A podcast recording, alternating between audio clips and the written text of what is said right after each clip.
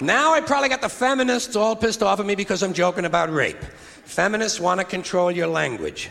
Feminists want to tell you how to talk. And they're not alone. They're not alone. I'm not picking on the feminists. They got a lot of company in this country. There's a lot of groups, a lot of institutions in this country want to control your language. Tell you what you can say and what you can't say.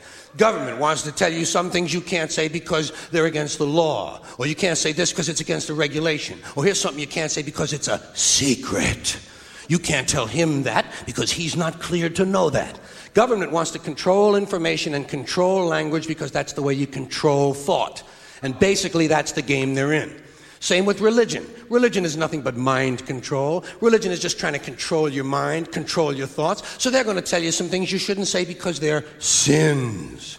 And besides telling you things you shouldn't say, religion's going to su- suggest to you some things you ought to be saying. Here's something you ought to say first thing when you wake up in the morning. Here's something you ought to say just before you go to sleep at night. Here's something we always say on the third Wednesday in April after the first full moon in spring at 4 o'clock when the bells ring. Religion is always suggesting things you ought to be saying. Same with political groups of all kinds. Political activists, anti bias groups, special interest groups are going to suggest the correct political vocabulary, the way you ought to be saying things, and that's where the feminists come in.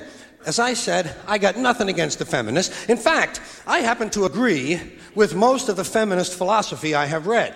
I agree, for instance, that for the most part, men are vain, ignorant, greedy, brutal assholes who've just about ruined this planet, who've just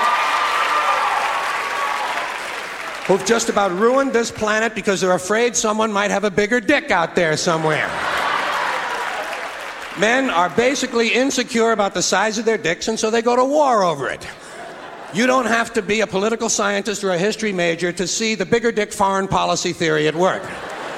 It goes something like this What? They have bigger dicks? Bomb them. And of course, the bombs and the bullets and the rockets are all shaped like dicks. I don't understand that part of it, but it is part of the equation. So I agree with that abstract that, that man, men, males have pushed a technology that just about has this planet in a stranglehold. Mother Earth, raped again. Guess who? Hey, she was asking for it. I also happen to like it when feminists attack these fat ass housewives who think there's nothing more to life than sitting home on the telephone, drinking coffee, watching TV, and pumping out a baby every nine months. Will seven be enough, Bob? But what's the alternative? What's the alternative to pumping out a unit every nine months? Pointless careerism? Pointless careerism? Putting on a man tailored suit with shoulder pads and imitating all the worst behavior of men? This is the noblest thing that women can think of? To take a job in a criminal corporation that's poisoning the environment and robbing customers out of their money? This is the worthiest thing they can think of. Isn't there something nobler they could do to be helping this planet heal? You don't hear much about that from these middle class women. I've noticed that most of these feminists are white middle class women. They don't give a shit about black women's problems. They don't care about Latino women. All they're interested in is their own reproductive freedom and their pocketbooks. But when it comes to changing the language, I think they make some good points because we do think in language. And so the quality of our thoughts and ideas can only be as good as the quality of our language. So maybe some of this patriarchal shit ought to go away. I think spokesman ought to be spokesperson. I think chairman ought to be chairperson. I think mankind ought to be humankind. But they take it too far. They take themselves too seriously. They exaggerate. They want me to call that thing in the street a person hole cover. I think that's taking it a little bit too far. What would you call a ladies' man? A person's person? That would make a He Man an it person. Little kids would be afraid of the boogie person.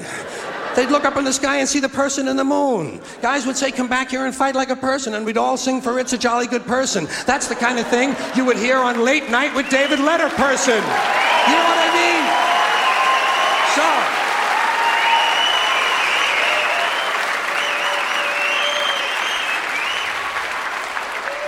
So I think it's an exaggeration, and I like to piss off any group that takes itself a little bit too seriously. And it does not take a lot of imagination to piss off a feminist.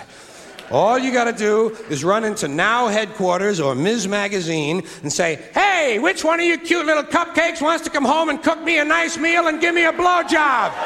Blowjob."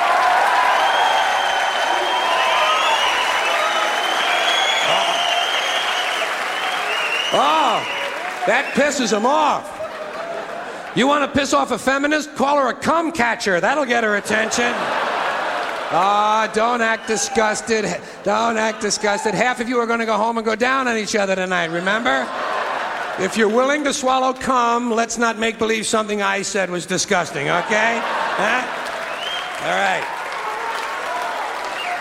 Let's not have a double standard here. One standard will do just fine. Now, speaking of blowjobs,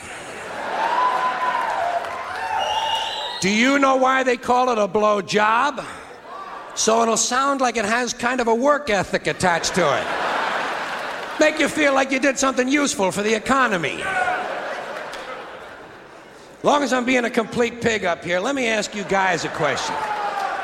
Let me ask let me ask one question of the men. Are you ever able to watch a woman eating a banana and not think about a blowjob?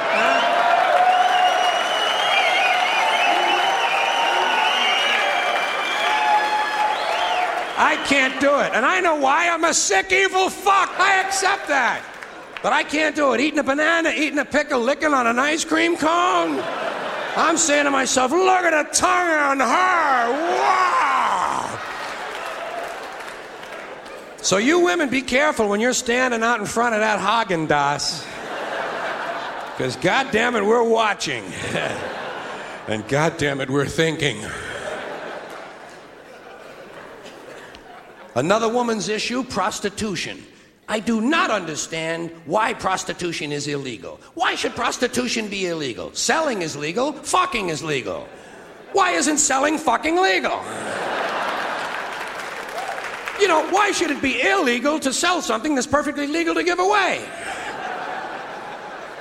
I can't follow the logic on that at all.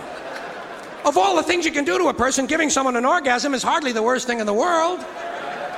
In the army, they give you a medal for spraying napalm on people. Civilian life, you go to jail for giving someone an orgasm. Maybe I'm not supposed to understand it.